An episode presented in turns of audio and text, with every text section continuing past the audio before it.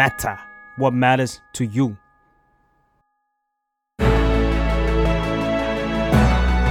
Why it matters now คุยข่าวให้เกี่ยวกับคุณ ยินดีต้อนรับเข้าสู่รายการ Why It Matters Now นะคะ รายการที่จะมาคุยข่าวให้เกี่ยวกับคุณค่ะ สวัสดีค่ะสปายสวัสดีค่ะพี่อ้อย ไม่ได้เจอนานมาก คิดถึงสุดวันนี้มาพร้อมกับข่าวอะไรที่จะมาเล่าให้เราฟังคะๆเราว่าอันเนี้ยอาจจะไม่ได้เป็นข่าวเป็นประเด็นอะไรขนาดนั้นเนาะแต่ว่ามันก็เป็นสิ่งที่คนพูดถึงกันอยู่ตลอด แล้วก็เวลาที่มีแรงกระตุ้นอะไรมาก็จะพูดถึงเรื่องนี้ก็คือเรื่องของความฝันนั่นเอง อ่า ช่วงที่ผ่านมาเนาะเราก็จะเห็นปรากฏการณ์หนึ่งอืมที่เชื่อว่าไม่ว่าจะ Facebook Twitter หรือว่าแพลตฟอร์มไหนๆเนี่ยก็จะพูดเรื่องนี้เหมือนกันก็คืออมเรื่องของมิลลิ ที่เขาไปขึ้นทำการแสดงที่บนเวทีโคเชล่าเนาะอ่า2022 ก็คือแบบเป็นเวทีที่ใหญ่มากอะสำหรับเรา เป็นแบบโหศิลปิน สากลศิลปินต่างชาติ ตัวท็อปๆทั้งนั้นที่จะได้โอกาสขึ้นไปเนาะ แล้วก็กระแสเนี้ยมันก็ทำให้เกิดกระแสวิพากษ์วิจารณ์หลาย ๆ อย่างว่าโหยการที่มิลลีได้ขึ้นไปแบบโลดแล่นโชว์ศักยภาพของตัวเองอืมบนเวทีนั้นเนี่ยมันเป็นเพราะว่าตัวของน้องเขาเองอะไรอย่างเงี้ยค่ะมเออแล้วก็จะมีประเด็นต่างๆ ตามมาว่าโอ้เนี่ยการที่เขาทำได้เนาะมันไม่ได้เกิดจากแรงสนับสนุนของใครเลย มีแต่แบบตัวเขาตัวค่ายแล้วก็ทีมของเขาอะไรอย่างเงี้ยซึ่งการที่มันเป็นเวทีใหญ่แบบคนมันก็จะคาดหวังว่าแบบเฮ้ยรัฐนี่เป็นหน้าเป็นตาของประเทศนะอ่า ทำอะไรหน่อยไหมอะไรไปอย่างโชว์เงี้ยความเป็นไทใช่ไปอะอะ ไปโชว์นี่ซอฟต์พาวเวอร์อืมแต่ ซอฟ ซอฟต์พาวเวอร์นะคะโอเคไม่ใช่ซอฟต์แวร์เนาะแล้วก็ เช่นเดียวกันอย่างอืมถ้าย้อนไปแบบช่วงแรกๆอะก็จะเห็นกลุ่มใน Facebook เนาะกลุ่มโยกย้ายใส่สะโพกโยกย้ายอืมที่แบบว่าทุกคนจะรวมตัวกันเข้าไปในนั้น เพื่อแชร์ว่าแบบอยากหนีออกจากประเทศนี้ อยากทำตามความฝันจะต้องอืมทำยังไงบ้างแล้วทุกคนก็มาแชร์ว่าอ๋ออยากไป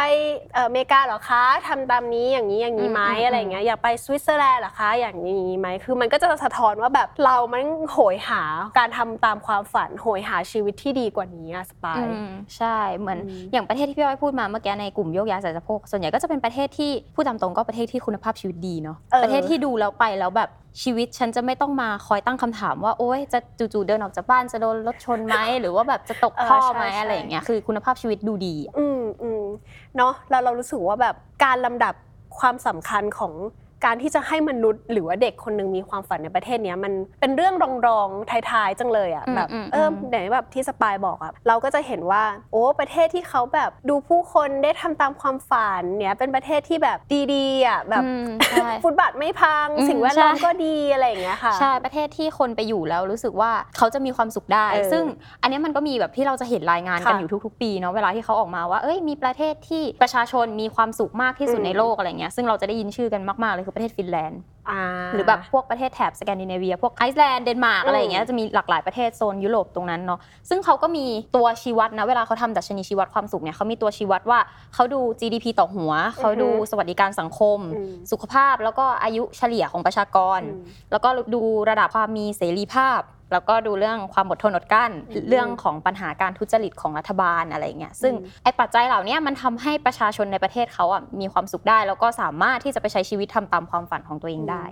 สปายจะหมายความว่าประเทศเรายังไม่มีเรื่องราวเหล่านี้เหรอคะเราต้องพูดกันอีกแล้วคะเรื่องนี้ไม่ต้องพูดทุกคนก็น่าจะพอรู้เนาะว่าอืมอืมดัชนีความสุขในประเทศเราเป็นยังไง เสรีภาพใช่เราเป็นยังไง การตรวจสอบการทุจริตของรัฐบาลประเทศเราเป็นยังไงเนาะก็อืมแล้วแต่มุมมอง ถ้าคุณคิดว่าสิ่งนี้ดีแล้วก็อืมก็โอเคอะไรอย่างเงี้ยค่ะอืมอืมแต่ไม่ได้สิคือถ้าสมมติว่ามันมันจะดีแล้วอะเราก็จะไม่หยิบเรื่องนี้มาคุยอืมใช่ไหมมันคือประเด็นมันคือมันมีปัญหาแหละเราเลยหยิบขึ้นมาพูดกันโอเคอ่าก็คือจริงๆอะถ้าเราไปดูเนาะคำว่าความฝันอะเราคิดว่าหลายคนอาจจะมีนิยามที่แตกต่างกันออกไป ซึ่งจริง ๆ มันถ้าไปดูตามเจเนเรชันเราจะเห็นว่าแต่ละเจเนเรชันก็จะมีการทำตามความฝันอืมการแบบตั้งเป้าอาชีพในฝันอะไรเงี้ยค่ะแตกต่างกันไป เพราะว่าถ้าเป็นอย่างรุ่นอะเบบี้บูมเมอร์เขาจะ อยู่ในสภาพสังคมที่มันแบบบีบคั้นให้เขาต้องทำงานที่มันมีความมั่นคงอืมเขาก็จะทำงานพวกงานราชการงานรัฐวิสาหกิจอะไรอย่างนี้ แต่ถ้าเป็นแบบเจนอื่นๆอะอย่างมาเจน Y ใกล้เข้ามาหน่อยเจน C อะไรอย่างเงี้ยเขาอยู่ในสภาพสังคมที่มันเปิดกว้างมากขึ้นอืมแล้วเขาเห็นถึง opportunity ต่างๆ ที่อืมเขาสามารถทำได้อะใช่เออเขาใช่เห็นถึงเทคโนโลยีแล้วเขาอาชีพในฝันของเขามันเลยเปลี่ยนไปจากที่แต่ก่อนมันเป็นอาชีพที่ต้องมีความมั่นคงสูงอืมก ลายเป็นอาชีพทำนองแบบอยากเป็นยูทูบเบอร์อ่าอยากเป็นดาว TikTok เอออยากเป็นดาว TikTok อยากเป็นนักแคสเกมอะไรอย่างเงี้ยอืมซึ่งอาชีพมันหลากหลายมากขึ้นค่ะ แล้วก็มีความ แตกต่างไปมากขึ้นอืมแต่ว่าเราก็เห็นเทรนด์หนึ่งที่มาในในยุคของเด็กรุ่นใหม่เหมือนกันอืมคือการบอกว่าเฮ้ยจริง ๆ เราไม่จำเป็นต้องแบบมีความฝันขนาดนั้นก็ได้อืมคือไม่จำเป็นที่ต้องแบบเป็นอาชีพที่ดูจับต้องได้ดูอะไรได้อืมใช่ไหมใช่นี่คือเทรนด์ที่เกิดขึ้นในช่วงหลังใช่คือเหมือนกับว่า อาจจะไม่ต้องคิดว่าตัวเองต้องโตไปแล้วเป็นอะไร แต่อืมคิดว่าสิ่งที่เราอยากทำคืออะไรอย่างเช่นเอ่อความฝันของเราคือการนอนอยู่บ้าน แล้วก็สบายไม่ต้องแบบอืมกังวลอะไรอืมอะไรอย่างเงี้ยมันก็เป็นความฝันง่ายๆ ซึ่งเราก็ถือว่าเอ้ยมันก็คือความฝันแบบหนึ่งเหมือนกันเนาะอืมหรือแบบบางคนอาจจะมองว่าเฮ้ยชีวิตฉันไม่มีความฝันเลย เพราะว่าตลอดเวลาที่ผ่านมาเราถูกตั้งคำถามตลอดเด็กจะโดนตรวจสอบความฝันตลอดอะว่าแบบใช่โตไปอยากเป็นอะไรแล้วเราตอบไม่ได้สักทีแล้วเราก็กิลตี้กับตัวเองว่าเฮ้ยทำไมเราตอบไม่ได้อะไรเงี้ยแต่ว่าจริง ๆ ก็คนรุ่นใหม่ก็เริ่มมองว่าเออจริง ๆ เราไม่จำเป็นต้องมีความฝันก็ได้นะ ถ้าสมมติว่าคุณแบบ ชีวิตนี้ไม่ได้มีความฝันอะอืม ก็ไม่เป็นไรเหมือนกัน แต่มันก็มีอีกกลุ่มหนึ่งเหมือนกัน พี่อ้อยกลุ่มที่เออมีความฝันเกิดมาชีวิตนี้ฉันมีความฝันอยู่แล้ว passion เยอะมาก แรงกล้ามากอืมแต่เจอพายุของประเทศนี้นะคะ อ่าความฝันของเขาเลยหายไปคือเหมือนเขาต้องจำยอมทิ้งความฝันนั้นไป อืม เพราะว่าเขาเจออุปสรรคต่างๆ ในประเทศนี้อะที่ทำให้ความฝันของเขามันไม่สำเร็จสักที แล้วการที่คนคนหนึ่งจะตกอยู่ในสภาวะที่โหจำยอมต่อการที่แบบเอ้ยกูไม่มีความฝันก็ได้อะไรเงี้ยอืมอืมมันสาเหตุของมันมันจะมีอะไรบ้างอะสปายเราว่าจริงๆมันมีหลายอย่างมากอืมแล้วก็มันเป็นปัญหาของระบบวัฒนธรรมในประเทศนี้ด้วยแหละอืมส่วนหนึ่งคือประเทศเราอะมันมีวัฒนธรรมที่อุ้มชูคนเก่งเลยอืมคือหมายถึงว่าถ้าเด็กคนไหนเก่ง เด็กคนไหนดีอะเขาก็จะเชิดชูเด็กคนนั้นอืมแต่เด็กคนไหนที่มันไม่ได้เข้ากรอบความเก่งที่สังคมกำหนดไว้อะอืม ก็ถูกผลักทิ้งไปอะอืมไม่รู้นะ ไม่รู้ว่าใครเคยเห็นเหมือนเราหรือเปล่า ป้ายไวนิลจะติดอยู่ตามหน้าโรงเรียนอืมที่หนึ่งโรงเรียนนี้สอบได้ที่อืมหนึ่งมหาลัยนี้เออที่สาใช่มอะไรเงี้ย ตอนเด็กๆอะเราไม่เข้าใจเว้ยเราก็รู้สึกว่าอุ้ยเขาเก่งจังเลยอะแล้วเวลาเรานั่งรถไปกับแม่แม่ก็จะชี้ว่าเฮ้ยดูสิรุ่นพี่เธอเก่งนะทำให้ได้อย่างนี้นู่นนี่ นั่นเราก็จะแบบตอนนั้นก็แบบเออเราจะทำให้ได้เราจะไม่ได้เราจะเราพอโตขึ้นมาเราก็รู้สึกเหมือนกันว่าแบบเฮ้ยสิ่งเนี้ยบางครั้งบางมุมมันอาจจะเป็นแรงกดดันบางอย่าง ที่ทำให้รู้สึกว่าแบบเฮ้ยแล้วกูเป็นคนกลางๆ ไม่ได้เหรอวะอืมเออใช่เราเป็นคนเบอร์เบอร์เราเราก็แบบจะไม่ถูกแบบโบนไปทางไหนเลยใช่ไหมอะไรอย่างเงี้ยมันก็จะมีความรู้สึกนั้นเหมือนกันเลยแต่ว่าอืมณวันที่เราเด็กมากๆ เราก็ยังมองไม่ออกเหมือนกัน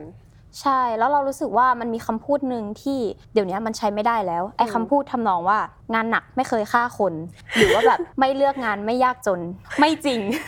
บางทีเลือกก็จน จริง บางทีที่ทำงานหนักก็ตายได้เออใช่คือมันคือมันเป็นคำที่ใช้ไม่ได้แล้ว ซึ่งไอ้คำพวกเนี้ยเรารู้สึกว่ามันเป็นคำที่ถูกผูกไว้กับความขยันน่ะอืมแล้วเราโดนปลูกฝังให้ขยันมาตลอดตั้งแต่เด็กอะใช่แบบเดี๋ยวนี้ใช่แม่งใช่มีให้สอบเข้าโรงเรียนประถมด้วยซ้ำอะใช่เด็กอนุบาลใช่เตรียมสอบเข้าประถปหนึ่มงอะไรอะไรเงี้ยเออใช่เออหรือแบบเรียนประถมก็ไม่ได้หมายความว่าคุณจะเรียนชิวๆเบิร์ดๆได้คือ เรียนวิชาการก็ต้องได้ แต่ไอความสามารถพิเศษอื่นๆอะมต้องไปเต้นอะอ่าต้องไปทำกิจกรรม ต้องไปแบบเรียนดนตรีเรียนอะไรเสริมๆอะไรอย่างเงี้ยหรือพอตอนเข้ามหนึ่งก็ต้องเตรียมสอบเข้าโรงเรียนดีอืมๆอะมปลายก็ต้องเตรียมอีกอืมจะเข้าสายการเรียนอืมที่อยากเรียนหรือว่าจะเข้าโรงเรียนที่อยากอืมได้อะไรอย่างเงี้ยพอเข้ามสี่ไปอีกอืมก็ต้องไปเตรียมสอบเข้าอืมมหาลัยอีกคือชีวิตแม่งอยู่แต่กับการแบบขยันอ่าเพื่อให้ถึงอะไรสักอย่างหนึ่งอยู่อย่างนี้ตลอดเวลาอืมเราว่าปัญหามันคือการว่าถ้าคุณอยากจะมีชีวิตดีๆอะอืมคุณก็ต้องทำเงื่อนไขหลาย ๆ อย่างให้ได้คืออมเราจะต้องแบบสอบเข้าโรงเรียนที่ระดับจังหวัด เราจะใช่ต้องเข้ามหาลัยชั้นนำเข้าอืมมหาลัยรัฐบาล เรียนอืมเอกชนแล้วเราจะแบบดูไม่ดีอะไรอย่างเงี้ยอืมเอ้ยอืมอันนี้คือพูดกันได้นะ เพราะว่ามันเป็นเรื่องจริงที่ใช่มันเป็นเกิดค่าขึ้นิยมอะที่โดนใช่ฝังไว้แล้วเรารู้สึกว่าเฮ้ยทำไมการที่จะมีคุณภาพชีวิตที่ดีอะอืมมันจะต้องฝ่าฟันสิ่งเหล่านี้ไปด้วยอะอืมมันควรจะอยู่ที่ไหนก็ก็ได้หรือเปล่าเนาะนี่คือสิ่งที่เราคิดนะ อืม อย่างล่าสุดเว้ยพี่อ้อยเราเห็นใน Facebook ของทปอทปอคือที่ประชุมอธิการบดีแห่งประเทศไทย ก็คือจะเป็นหน่วยงานที่จัดสอบอืมเข้ามหาวิทยาลัยเนาะอืมเด็กม .6 ทุกคนต้องรู้จักกันดีไอหน่วยงานเนี้ยเขาเพิ่งลงชื่นชมเด็กที่ได้คะแนนแกดแพดเต็มมก็คือแบบเป็นรายชื่อมาเลยนะแล้วก็แบบบอกชื่นชชื่อมจริงนามสกุลโรงทุเรีกยนอเลย่ายงใช่ปะใช่ใช่แล้วก็ชื่นชมเขาพิมพ์อย่างนี้เลย ทปอขอแสดงความยินดีและชื่นชมในความอุตสาหะของผู้ที่ทำข้อสอบได้คะแนนเต็มจากการสอบแกดแพดและวิชาสามัญประจำปี 2565 ขอให้ท่านจงใช้ความสามารถของท่านเพื่อสังคมสืบไป ขอแสดงความยินดี ตอนจบคือขมวดคิ้วนิดนึง โอเคโอเคคือเราอะอ่านอันเนี้ยแล้วเราเลื่อนดูคอมเมนต์เราชอบคอมเมนต์หนึ่งมากเขาบอกว่า ทุกคนพยายามโกโก้ทุกก คนพยายามเราชอบมากคือแบบเออเด็กทุกคนแม่งพยายามอะคือเขาพูดกันแทบตายว่าเอ้ยอย่ายกแค่เด็กกลุ่มหนึ่งขึ้นมาอืมเพราะเด็กทุกคนมีความพยายามหมด แต่อืมคุณก็ยังทำคุณเป็นหน่วยงานแบบระดับประเทศที่อืมออกข้อสอบเข้ามหาวิทยาลัย ก็ยังจะยกเด็กกลุ่มหนึ่งขึ้นมาอืมชื่นชมอะไรอย่างเงี้ยมันก็สะท้อนอะไรหลาย ๆ อย่างเหมือนกันว่าเออที่ผ่านมาคือการศึกษาของประเทศไทยมันมันเป็นแบบนี้มาตลอดอะ มันถูกออกแบบมาเพื่อเด็กกลุ่มหนึ่งกลุ่มที่จะฟิตอินกับระบบการศึกษาของเขาได้อืมส่วนกลุ่มอื่น ๆ ที่ อาจจะไม่ตรงกับกรอบของสังคมหรือว่าอืมแบบอะไรก็ตามก็อะไม่ถูกมองเห็นละใช่ก็อืมไม่ถูกมองเห็นหรือแบบใครที่พยายามไม่มากพออะอืมก็จะโดนมองว่าอะแบบพยายามไม่มากพอขยันไม่มากพอสอบไม่ติดมหาลัย ก็จะโดนมองว่าเป็นเด็กที่ล้มเหลวอืมทั้งที่ความจริงแล้วแบบมันไม่ใช่ความผิดของพวกคุณเลยอะมันคือ ระบบเนี้ยมันไม่อนุญาตให้คุณพัฒนาตัวเองได้อะมันไม่ได้ออกแบบมาให้คุณเรียนรู้ได้อะอืมคุณเลยกลายเป็นคนที่ล้มเหลวในสังคมขึ้นมาซะอย่างนั้นอะคือมันดูเหมือนเป็นเรื่องเล็กๆน้อยๆเนาะอืมแต่ว่าจริง ๆ แล้วมันก็สะท้อนว่าประเทศเราคนในประเทศเราผู้หลักผู้ใหญ่คิดยังไงอะคือเขามองเห็นแต่คนที่ท็อปอะอืมหนึ่งสองสามสี่ห้าที่เหลือก็ใครไม่รู้ไม่เป็นไรใช่างมันใอะไรเงี้ยเหมือนแบบเอาตะแกรงมาล่อนเด็ก เก่งก็ ได้ไปไม่เก่งก็ล่วงลงไปอืมอะไรอย่างเงี้ยก็อืมจบไป ซึ่งอันเนี้ยก็คือเป็นปัจจัยหนึ่งเนาะค่ะ อีกปัจจัยหนึ่งที่เราคิดว่าหลายคนแบบน่าจะอินเหมือนกันก็เรารู้สึกว่ามันไม่มีที่ทางให้เด็กได้แบบลองผิดลองถูกอะมหรือว่าก็จริง ให้ให้พูดอีกอย่างคือแบบการที่เราจะไปลองผิดลองถูกได้ มันมีราคาที่ต้องจ่าย แล้วราคาที่ต้องจ่ายนั้นมันแพงอะคือถ้าคุณเป็นเด็กชนชั้นกลางอัพขึ้นไป อืม คุณสามารถลองผิดลองถูกได้ เออยังพอมีพื้นที่ล้มลงมาก็ล้มบนฟูกอ่าอะแต่ว่าถ้าคุณเป็นเด็ก อยู่ในสลัมเป็นเด็กที่ไม่ได้แบบมีครอบครัวคอย support แต่ว่าต้องไปช่วยเหลือครอบครัวอืมเพื่อหาเงินอะไรเงี้ยอืมคุณล้มไม่ได้อะอืมคุณล้มเท่ากับตายใช่อย่างนั้นอะเด็กมันไม่ได้ลองผิดลองถูกอะไรเลยอะอืมก็เนาะอย่างที่สปายบอกอะคือ ไม่ต้องคิดหรอกไปความฝันน่ะกลุ่มเด็กที่อาจจะแบบไม่ใช่ต่ำกว่าชนชั้นกลางเนาะ เด็กที่อยู่เอ่อล่างกว่าชนชั้นอืมกลางเนาะไม่ต้องพูดหรอกความฝันคืออะไรอืมเอาแค่ปากท้องเลี้ยงเราเลี้ยงครอบครัวอืมให้ได้ออกไปทำงานยังไงให้ได้เงินเยอะมากที่สุดเงี้ยอืมมันก็หมดเวลาชีวิตเขาแล้วอะใช่ เราอะนึกถึงสารคดีเรื่องหนึ่งพี่อ้อยเคยดูไหมมีฉายอยู่ใน Netflix ชื่อ School Town King เป็นสารคดีไทยเนี่ยแหละอ่าที่เอ่อเรื่องสลัมคลองเตยปะใช่เล่าถึงเด็กคลองเตยที่ สองคนเป็นน้องบุ๊กกับน้องนนท์อืมสองคนเนี้ยเป็นแรปเปอร์ที่แบบเคยเป็นไวรัลในแบบในสื่ออมสื่อทีวีสื่อต่างๆ ไปทำข่าวเยอะมากเลยนะ แล้วก็มีสารคดีเรื่องเนี้ยไปตามดูชีวิตของเขาว่าค่ะเออความฝันของเด็กสองอืมคนเนี้ยคืออยากเป็นแรปเปอร์ระดับโลก คืออยากไปอืมแรปที่อเมริกาอย่างเงี้ยแต่ว่าเด็กสองคนเนี้ยอยู่ในพื้นที่ที่เรียกได้ว่าเป็นพื้นที่ที่มีความเหลื่อมล้ำที่สุดในประเทศ อยู่ในสลัมคลองเตยอะไรอย่างเงี้ยอืมมันมีความขัดแย้งกันประมาณนึงไงเขาก็ลงไปทำสารคดีแล้วสำหรับเรา ขออนุญาตสปอย ถ้าใครเคยดูนะ จะรู้ว่าตอนจบของเรื่องท้ายที่สุดแล้วอะเด็กสองคนนี้ก็ทำตามความฝันไม่ได้ อืมคือมันเปิดเรื่องมาด้วยความรู้สึกว่าหูแบบ เด็กสองคนนี้มีความฝันที่ยิ่งใหญ่มีแพชชั่นอืมแต่ว่าระหว่างเรื่องที่เราได้ดูเราจะเห็นความเหลื่อมล้ำที่มันกระแทกหน้าเด็กไปเรื่อยๆอะอืมเราจะเห็นว่าต่อให้เขาพยายามแค่ไหนอะแต่ว่าไอ้ปัญหาทางด้านเศรษฐกิจ ปัญหาของการศึกษาที่ไม่ได้ให้เด็กมีพื้นที่ในการทำในสิ่งที่ตัวเองชอบ แล้วก็เรื่องของแบบสถาบันครอบครัวที่อาจจะไม่แข็งแรงพออะไรเงี้ยมันเป็นปัญหาที่ทำให้เขาแบบต้องต้องอยู่แบบนั้นอะอืมแล้วกลายเป็นว่าสังคมมันบีบให้เด็กฝันแค่จะเป็นคนธรรมดาอืม คืออย่าอย่าไปเป็นเลยแรปเปอร์ที่เป็นมือทองระดับโลกอะไรเงี้ยคืออย่าไปอย่าฝันเลย เป็นแค่คนธรรมดาที่จบมาแล้วได้เงินเดือนขั้นต่ำแค่นั้นก็พอแล้วอะอืมอันเนี้ยคือสิ่งที่กรอบในสังคมมันบีบให้เด็กสองคนนี้เป็น แล้วเราแบบตอนเราดูเราสะเทือนใจมากเพราะมันมีประโยคนึงที่น้องคนหนึ่งพูดตอนท้ายท้ายเรื่องเลย คือน้องเขาแบบน้องเขาพูดว่าความฝันน่ะทำเมื่อไหร่ก็ได้ แต่การเรียนอะ มันมีโอกาสแค่ครั้งเดียว คือแบบ ไม่รู้สะเทืจะอนใจอะเไม่รู้จะเออมันมันนั่นแหละ อย่างที่สปายบอกเฮ้ยทำไมเขาคิดอย่างนั้นวะทำไมเขาถึงมองว่าการเรียนมีได้ครั้งเดียวอืมด้วยซ้ำอะไรอย่างเงี้ยคือมันตั้งคำถามได้หมดเลยเนาะใช่ใช่ซึ่งแบบถ้าเราไปดูในช่วงที่ผ่านมาช่วงโควิดเนาะอย่างที่เราเห็นกันเยอะ ๆ ว่าแบบมันมีเด็กหลุดออกจากระบบการศึกษาไปเยอือะมเพราะว่าผู้ปกครองก็จะมองว่าถ้าคุณเรียนอะผลของการเรียนมันจะไปออกดอกออกผลในอนาคตอะอืม คือเหมือนแบบกว่าจะได้เอาความรู้ที่ใช้มาหาเงินช่วยพ่อแม่ ก็เป็นเรื่องของอนาคต แต่ว่าณตอนเนี้ยเขาไม่รู้ด้วยซ้ำว่าเย็นนี้เขาจะกินอะไรอะอืมก็กลายเป็นว่าเด็กต้องออกจากโรงเรียนเพื่อมาช่วยพ่อแม่ทำงานหาเงิน เพื่อกินข้าวในวันอืมต่อวันอะไรเงี้ยประเด็นเนี้ยมันทำให้เรานึกถึงอีกเรื่องหนึ่งคือช่วงปี 2 ปีที่ผ่านมาเราจะเห็นม็อบอืมของกลุ่มเยาวชนเนาะอืมตั้งแต่แบบม็อบของกลุ่มเยาวชนปลดแอก หรือว่าอืมม็อบของกลุ่มเด็กแบบดินแดงอะไรเงี้ค่ะย สองกลุ่มนี้มันมีความแตกต่างกันมากซึ่ง มีอาจารย์ท่านหนึ่งค่ะ คืออาจารย์กนกรัตน์อือฮึจากคณะรัฐศาสตร์จุฬาลงกรณ์มหาวิทยาลัย อาจารย์ท่านเนี้ยก็เหมือนแบบว่าเขาไปลงพื้นที่พูดคุยกับเด็ก ๆ ในกลุ่มอืมดินแดง เพื่อที่จะแบบดูว่าเออม็อบดินแดงเป็นยังไงอะไรอย่างเงี้ยมันมีเรื่องที่น่าสนใจคือตอนที่กลุ่มเยาวชนปลดแอกเขาเรียกร้องอะเราจะเห็นว่าเขาจะเรียกร้องเพื่ออนาคตคือเราจะรู้สึกเหมือนกันเนาะเรามองไปเราไม่เห็นอนาคตในประเทศนี้ เพราะว่า สถาบันการเมืองต่างๆ มันกดทับเรามา อืม เราไม่มีเสรีภาพในการพูดในการแสดงความคิดเห็นอย่างเงี้ยมันก็เลยเป็นสิ่งที่ทำให้เรารู้สึกว่าประเทศนี้มันไม่มีอนาคตให้เรา แต่ว่ากับกลุ่มเด็กม็อบดินแดงอะอืมปัญหาที่เขาเจอคือเขาต่อสู้เพื่อวันนี้อะอืมเพราะว่าวันนี้เขาไม่รู้จะมีชีวิตอยู่อืมไปอีกไหมในแบบอืมในวันพรุ่งนี้ในต่อต่อไปอะไรเงี้ยคือเขาไม่ได้มองอนาคตไกลเท่ากับเด็กกลุ่มชนชั้นกลางอะอืมเขามองแค่ว่าวันนี้เขาจะ มีชีวิตรอดไหมอย่างเงี้อืยมมันเลยกลายเป็นอีกปัจจัยหนึ่งที่เรารู้สึกว่าเออเนี่ยไม่ต้องพูดถึงเรื่องความฝันเลยอะเขาเขาไม่มีโอกาสให้คิดถึงความฝันด้วยซ้ำเพราะว่าสังคมนี้มันบีบให้เขาแบบก้มหน้าก้มตาเอาชีวิตรอด วันต่อวันน่ะเออใช่เรียกง่าใช่ยๆเนาะอืมอืมก็อย่างที่สไปายเล่ามาว่าสาเหตุที่ทำให้แบบทำไมเราถึง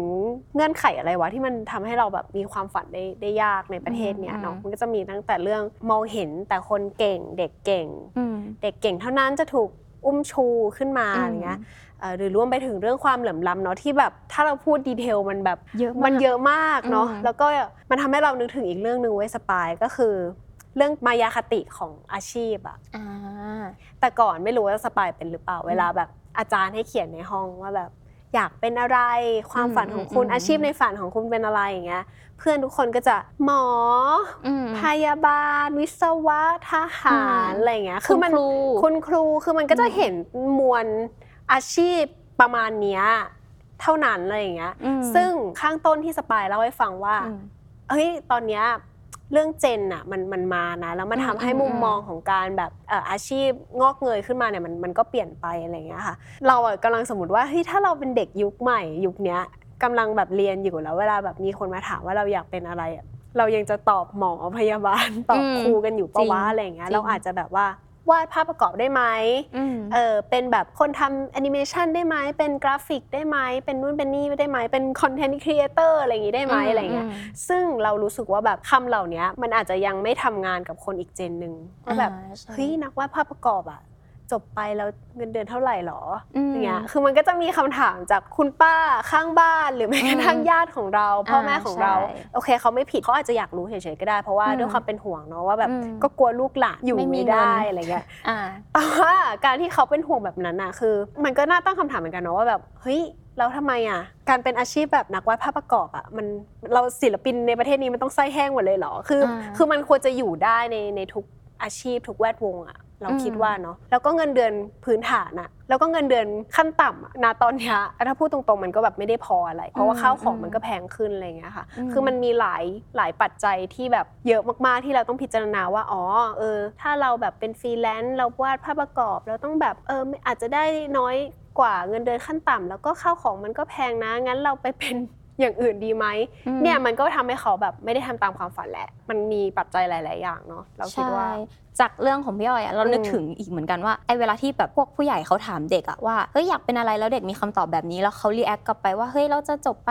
จะอาชีพมั่นคงเหรออืมจะทำงานอะไรอย่างนี้ได้เหรอปัญหามันคือการที่ประเทศเนี้ยไม่มีสวัสดิการให้อืมประชาชนอะอืมเหมือนกับที่พ่อแม่อะรุ่นพ่อแม่เขาก็ทำงานมาเยอะมากอะแล้วเขาก็เอาเงินมาให้เราอะได้เติบโตอะเออเขาไม่มีเงินเก็บพอสำหรับบั้นปลายชีวิตแล้วเขาก็ต้องมาฝากความหวังไว้กับเด็ก เพราะว่าอืมเขาไม่มีเงินสำหรับตอนดูแลตัวเองตอนสุดท้ายอะอืมกลายเป็นว่าพอมาฝากความหวังไว้กับเด็ก แล้วเด็กตอบว่าความฝันของหนูคือเป็นนักวาดภาพประกอบเป็นเออแคสเกมมอะไรอย่างเงี้ยเป็นยูทูบเบอร์ใช่อะไรอย่างเงี้ยเขาก็เลยรู้สึกว่า อุ้ยแล้วจะได้เหรอจะเออจะเป็นไปได้เหรอ จะเบิกโรงพยาบาลได้ไหมจะเบิกค่าใช่นู้นค่านี้ได้ไหมทำไมเป็นใช่ข้าราชการอะไรอย่างใช่เงี้ยเห็นปะปัญหามันก็คือประเทศเนี้ยมันไม่มีสวัสดิการอืมให้กับประชาชนแล้วแบบอะบางคนก็อาจจะบอกว่าเฮ้ย แต่ถ้าเกิดว่าเป็นแบบผู้สูงอายุแล้วอะเราก็มี เบี้ยยังชีพผู้สูงอายุไงอืมถ้าอายุ 60ถึง69 ปีได้ 600 บาท แล้วก็ถ้าอายุ 70ถึง79 ปีได้ 700 บาทถ้าอายุ 80ถึง89 ปีได้ 800 บาท แล้วก็ถ้าอายุ 90 ปีขึ้นไปได้ 1,000 บาท คือเราไม่ได้จะหมิ่นเงินน้อยนะคะท่านผู้ชมทุกคน คือ แต่ว่าอะลองคิดดูแบบปราศจากใด ๆ เลยอืมพอเป้าอะหกร้อยบาทต่อเดือนอะ มันเอาอะไรมาพอล่ะออเดินไปจ่ายตลาดกลับบ้านมาอืมทำกับข้าวหมดแล้ว อย่างที่ท่านนายกบอกอะเนาะว่า จะกินอะไรก็ต้องดูเงินในกระเป๋าตัวเอง ช่วงที่ผ่านมาไม่แน่ใจว่าใครเคยเห็นหรือเปล่าเนี่ย คือแต่ท่านน่ะควรจะออกไปดูบ้างว่าแบบข้าวของตอนเนี้ยมันมันแพงแค่ไหน คือเราไม่ได้กินอะไรที่มันแบบฟุ่มเฟือยเลยอะไรอย่างเงี้ยอืมมันก็ยังไม่พออยู่ดีบางเดือนก็คือแบบบางคนไม่มีเงินเก็บเลยด้วยซ้ำในยุคเนี้ยอืมอะไรเงี้ยอืมคือเนี่ยเราอย่างที่สปายบอกอะว่า ยิ่งสวัสดิการผู้สูงวัยในในประเทศที่แบบ มันได้น้อยขนาดเนี้ยแน่นอนว่ามันสวนทางกับข้าวของที่มันแพงขึ้นอะดังนั้นมันไม่เพียงพออยู่แล้วว่าตรงเนี้ยอืมแล้วเรารู้สึกว่าการที่คุณให้เงินน้อยแบบเนี้ยคือมันบีบให้คนรุ่นใหม่อย่างเราเราเราเห็นแล้วว่าโหแบบเราไม่สามารถพึ่งพารัฐได้ ถ้าเราแก่ไปอะอืมเราก็ต้องทำงานเก็บเงิน เพื่อให้ตัวเองมีเงินเก็บใช้ในแบบอาจจะอาจจะไม่ได้แบบฝันอยากโตไปแล้วแบบมีอายุมากอะไรขนาดนั้นหรอกแต่อืมขอให้อย่างน้อยก็อยู่อย่างสบายอะแต่มันก็บีบให้เราต้องทำงานที่ได้เงินเยอะไงอืม กลายเป็นว่าความฝันที่เราเคยฝันว่า เออสมมติเราอยากเป็นแบบนี้เราอยากทำอาชีพนี้ แต่อาชีพเนี้ยมันอาจจะเป็นอาชีพที่ทำเงินได้ไม่เยอะมากนะ แต่เราชอบนะอืมไม่ได้หรอกอืมเพราะว่าถ้าคุณอยากจะมีชีวิตที่ดีอะคุณต้องทำอาชีพที่อืมได้เงินอืมเออ มันกลายเป็นอย่างนั้นไปไงคือ ราคาทุกอย่างในประเทศนี้มันแพงยกเว้นราคาชีวิตคนอะอันนี้จริงนั่นแหละเนาะมันก็รวมไปถึงว่าประเด็นเนี้ยมันจะมากดดันลูกหลานอีกทีว่าแบบอืมเฮ้ย เป็นหมอไหมอ่าเป็นวิศวะไหมใช่นี่ใช่ข้าราชการไหมจะได้แบบอืมเออครอบครัวจะได้สบายมั่นคงนะ โดยที่แบบสิ่งเหล่านั้นมันอาจจะไม่ใช่ความฝันของเด็กจริง ๆ อะไรใช่อย่างเงี้ยค่ะใช่ใช่ทีนี้เราอืมเหมือนพูดถึงปัญหามาเยอะมากอะต้องทางมีอทางอออกกหรือว่าเราไปออกทางเข้าไม่ได้ ทางออกของเรื่องนี้มันทำอะไรได้บ้างคะสปายเราคิดว่าเวลาพูดถึงเรื่องเนี้ย แบบเปิดมาด้วยคำว่าสวัสดิการหลายคนก็จะนึกถึงอีกอย่างหนึ่งก็คือรัฐสวัสดิการเนาะอืมแบบถ้าเรามีรัฐสวัสดิการที่ดีแบบแบบดีๆนะแบบช่วยเหลือเราได้อะไรเงี้ยเราจะมีคุณภาพชีวิตแล้วก็สามารถทำตามความฝันตัวเองได้หรือเปล่า ซึ่งเราคิดว่าส่วนหนึ่งก็จริงนะเหมือนที่เราพูดกันไปตอนต้นว่าแบบประเทศที่มีความสุขแล้วประชาชนไม่ต้องมาคิดถึงเรื่องปากท้องว่าแบบวันนี้ฉันจะกินอะไรพรุ่งนี้ฉันจะต้องทำงานอะไรอะไรเงี้ยมันคือประเทศที่เขาแบบมีรัฐสวัสดิการช่วยเหลือประชาชนในระดับหนึ่งให้เขาแบบสามารถทำตาม ความฝันของตัวเองได้อือฮึอะไรเงี้ยแล้วก็ความเหลื่อมล้ำไม่สูงมากอือหือแต่ว่าเวลาพูดถึงคำว่ารัฐสวัสดิการมันก็มีรูปแบบแตกต่างกันไปเนาะคือหมายถึงว่า มันไม่ได้มีแค่รัฐสวัสดิการแบบสแกนดิเนเวียที่เราเห็น อันนั้นมันเป็นแบบอะสังคมนิยมประชาธิปไตยอืมมันยังมีรัฐสวัสดิการแบบอื่น ๆ อีก คืออย่างรัฐสวัสดิการแบบสหรัฐหรืออังกฤษที่จะเป็นแบบเสรีนิยม ซึ่งอันนั้นก็จะใช้แบบกลไกทางการตลาดเข้ามาควบคุมอะไรเงี้ย เราก็จะเห็นว่าจริง ๆ ก็มีความเหลื่อมล้ำสูงนะในสหรัฐเองในอะไรเองอะไรเงี้ย คำถามมันคือ เอ๊ะแล้วถ้าอย่างนั้นเราต้องเป็นรัฐสวัสดิการยังไงเออแบบไหนเออแบบไหนหรือว่าแบบการมีรัฐสวัสดิการมันช่วยช่วยแก้ปัญหาจริงไหมแบบจบเลยไหมถ้าเรามีรัฐสวัสดิการ อันเนี้ยเราไปอ่านบทสัมภาษณ์ของอาจารย์ภาคภูมิแสงกนกกุลค่ะเขาให้สัมภาษณ์ไว้ในดิวันวันคือเขาก็พูดถึงเรื่องนี้เขาก็บอกว่ารัฐสวัสดิการอะจริง ๆ มันเกี่ยวพันไปกับเรื่องของสถาบันการเมืองอืมเศรษฐกิจ กลไกทางการตลาด สถาบันทางสังคม แล้วก็สถาบันครอบครัว คือมันมันมีปัจจัยหลายอย่างมากๆ ที่มันไม่ใช่แค่ว่าเออไปก๊อปปี้รัฐสวัสดิการของประเทศหนึ่งมาเอารูปแบบนี้เลยเป๊ะๆเลยแล้วมาใช้กับประเทศเราแล้วมันจะได้ผลนะอืมเพราะว่าประเทศเราเองก็มีเงื่อนไขมีปัจจัยที่แตกต่างกันออกไป แล้วยิ่งเมื่อกี้ที่เราพูดถึงอะอย่างปัจจัยทางด้านของการเมืองอย่างเงี้ยอืมคือการที่รัฐสวัสดิการแบบสมมติเราเอาแบบสแกนดิเนเวียเป็นเป็นตัวตั้งเนาะจะ work ได้อะมันคือประชาชนอะต้องสามารถมีอำนาจคานกับรัฐได้อืมแล้วรัฐเองอะก็ต้องโปร่งใสอืม ให้ประชาชนตรวจสอบอืมได้ เพราะเวลาที่คุณจะกำหนดนโยบายอะไรก็ตามว่าแบบเออสิ่งนี้เราจะให้เป็นรัฐสวัสดิการกับประชาชนหน้าอะไรเงี้ยมันต้องใช้ข้อมูลแล้วก็อืมต้องให้ประชาชนสามารถเข้าไปดูได้ว่าอืมอ๋อคุณให้เหตุผลแบบนี้ คุณอืมถึงจัดสิ่งนี้ให้เป็นสวัสดิการกับเราอะไรเงี้ยอืมแบบเนี้ยพี่ก็คิดว่ามันเกิดขึ้นในในในไทยได้ปะเฮ้ยคำตอบคำตอบ ไม่รู้สิสปายมันมันจะได้ไหมอะ เราคิดว่ามันอาจจะเป็นไปได้ก็ได้อะพูดแบบมีความหวัง เออแต่ว่ามันคงไม่ใช่ในเร็วๆนี้ เพราะว่าเราก็เห็นอืมเนาะว่าแบบใช่ สภาพสังคมทั้งด้านแบบสถาบันต่าง ๆ ของเรา สถาบันการเมืองเรื่องของเศรษฐกิจประเทศเรามันเป็นยังไง แล้วสถาบันครอบครัวเราก็ไม่ได้เข้มแข็งขนาดนั้น อืม เราไม่มีสหภาพแรงงานที่จะมาช่วยคาน หรือมาช่วยแบบเรียกร้องสิทธิให้กับคนทำงานอะไรอย่างเงี้ยอืมมันเลยเป็นไปได้ค่อนข้างยากอืมถึงโอเค มันอาจจะไม่ได้ถึงขั้นแบบโอกาสสำเร็จศูนย์เปอร์เซ็นต์อะไรขนาดนั้น แต่มันค่อนข้างยากจริง ๆ แล้วเรารู้สึกว่าพอพูดถึงเรื่องของความเหลื่อมล้ำอะมันไม่สามารถไปแก้ได้แค่ภาคเศรษฐกิจอย่างเดียว มันอืมมันคือทุกอย่างในสังคมรวมกัน แล้วก็ นี่ไง คนมันถึงออกมาเรียกร้องไงว่าแบบฉันอยากได้ระบบการเมืองที่ประชาชนสามารถตรวจสอบได้อืมระบบการเมืองที่ให้แบบประชาชนเป็นใหญ่จริง ๆ อะไรอย่างเพเงี้ยราะว่าสิ่งเหล่านี้มันมันจะเกี่ยวข้องกับชีวิตเขาความฝันเขาอืมการที่ได้เป็นตัวเองในฐานะแบบผู้เสียภาษีในประเทศอะใช่ปะอืมมันเกี่ยวข้องแบบ โดยตรง อย่างที่สปายบอกไปเนาะว่าทางออกที่แบบมันสำคัญมากๆ ก็คือเรื่องรัฐสวัสดิการ แล้วก็สวัสดิการต่างๆ ในประเทศเนาะที่แบบมันต้องเกิดขึ้นจริง แล้วมันต้องตอบโจทย์กับปัจจุบันมากๆอะไรอย่างเงี้ยค่ะ อีกสิ่งหนึ่งที่เราคิดว่าเป็นทางออกอย่างหนึ่งก็คือเรื่องระบบการศึกษาเหมือนกัน ที่มีผลมากๆ ที่จะเอื้อต่อการให้เด็กคนหนึ่งได้ทำตามความฝันหรือไม่ก็ตามอะไรอย่างเงี้ย ก็โอ้พอพูดเรื่องระบบการศึกษามันก็มันก็พูดได้เยอะเนาะแล้วก็แบบพูดได้อีกเทปหนึงได้อีก EP หนึ่งเนาะอืมแต่ว่าเนี่ยแหละ เราว่ามันเป็นส่วนสำคัญ เพราะว่าเราใช้เวลากี่ปีอะอยู่ในโรงเรียนอะอืมยี่สิบกว่าปีเนาะทุกคนตั้งแต่แบบอนุบาลจนจบแบบมหาลัยเออมหาลัยอะไรอย่างเงี้ยค่ะอืมพื้นที่โรงเรียนพื้นที่มหาลัย หรือว่าพื้นที่สถาบันการศึกษาต่างๆอะก็ควรจะมองตัวเองให้สอดคล้องไปกับโลกที่มันเปลี่ยนไปแล้วอะ เฮ้ยเด็กที่อยากเป็นแคสเกมอะไม่ผิดอืมเฮ้ยเด็กที่อยากเป็นศิลปิน อยากเป็นนักร้อง นักแสดงดาราเขาไม่ผิด คือเราควรจะปรับตัวไปพร้อมๆกับโลกที่มันเปลี่ยนไป ความฝันเด็กที่มันกว้างมากขึ้นเลยค่ะ คือมันไม่ได้มีแค่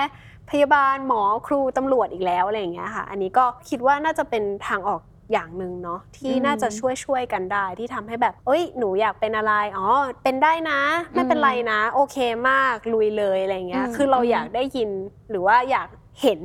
ว่าอืมสถาบันการศึกษาต่างๆ เป็นแบบนี้จริงๆอะไรอืมเงี้ยอืมเรื่องแบบนี้มันคือเรื่องปกติอะอืมอยากให้บรรยากาศแบบนี้มันเกิดขึ้นในระบบการศึกษาอืมเหมือนกันนะ อย่าจำกัดกรอบแค่ว่าต้องเป็นแบบนี้สิต้องเป็นแบบนี้สิอืมอะไรอย่างเงี้ยอืมวันนี้เนาะเราก็เลยเลือกที่จะหยิบเรื่องราวอันนี้มาพูดเนาะว่าแบบ เฮ้ยจริง ๆ แล้วการที่คนคนหนึ่งไม่มีความฝันหรือการที่เราเติบโตมาแล้วเราตอบตัวเองไม่ได้ว่าเฮ้ยเราอยากเป็นอะไรวะมเบื้องหลังมันแบบมีอะไรอยู่บ้าง เฮ้ยมัน มีไปด้วยเอ่อระบบการจัดการการเมืองของประเทศ เรื่องรัฐสวัสดิการอืมเรื่องระบบการศึกษาเรื่องความเหลื่อมล้ำคือ ทุกอย่างมันมันมันเกี่ยวเนื่องกันหมด แล้วเราคิดว่ามันmatter มากๆ มันสำคัญมากๆกับกับชีวิตคุณเนาะคือเราสองคนไม่ได้จะมาบอกว่าแบบเฮ้ยทุกคนต้องโด่งดัง ทุกคนต้องไปอืม Coachella เออทุกคนจะใช่ต้องแบบว่าเป็นเอ่อระดับซูเปอร์สตาร์หรือว่าเป็น คนที่ประสบความสำเร็จอะไรขนาดนั้นนะอืมแค่แบบอืมเราแค่อยากให้ทุกคนในฐานะแบบเพื่อนมนุษย์ด้วยกันเนี่ยได้ทำตามความฝันของตัวเอง ได้ทำในสิ่งที่ตัวเองชอบตัวเองรักอะไรเงี้ยในทุกคนก็แบบเกิดมาเป็นมนุษย์แล้วอะเราก็ควรจะได้ทำในสิ่งที่เราอยากทำบ้างอืมแต่ก็เข้าใจว่าประเทศนี้มันไม่อนุญาตนะคะเออการที่มนุษย์คนหนึ่งแบบ ไม่ได้มีความฝันแล้วอยู่อยู่ในประเทศแบบเนี้ยประเทศที่ไม่ได้อนุญาตให้เราแบบ ได้ทำตามความฝันของเราจริงๆมันมันเป็นเรื่องเจ็บปวด แล้วก็เราควรจะออกมาเรียกร้อง หรือออกมาพูดในสิ่งสิ่งนี้ได้อืมอืมในในฐานะที่เราเป็นมนุษย์คนหนึ่งที่แบบเสียภาษีให้กับประเทศนี้อะไรอย่างเงี้ยอืมเราคิดว่าสิ่งเนี้ยแหละที่เราอยากจะพอยมันมากกว่าอืมอืมแล้วก็ ที่สำคัญเนาะอืมอย่ากกดดันตัวเอง เพราะว่าเราเข้าใจว่ามันยากและเหนื่อยจริง ๆ ในอืมยุคแบบนี้เนาะก็เป็นกำลังใจให้ด้วยในฐานะที่เราสองคนก็อยู่ในช่วง 20 ต้นๆพูดสุดท้ายนะคะ ก็ก่อนจากกันพวกเราสองคนก็อยากจะชวนทุกคนนะคะมาแชร์เรื่องราวความฝันของตัวเองเนาะว่าอืมตอนนี้ทุกคนได้ทำตามความฝันตัวเองหรือยัง หรือว่ามีอุปสรรคอะไรบ้างที่เกิดขึ้นกับชีวิตนะคะ ก็ อย่าลืมนะคะติดตามรายการ Why It Matters Now นะคะ ได้ทุกวันเสาร์ทุกช่องทางของ The Matter ค่ะ วันนี้ไปก่อนละค่ะ สวัสดีค่ะ บ๊ายบาย ฉันมีความฝัน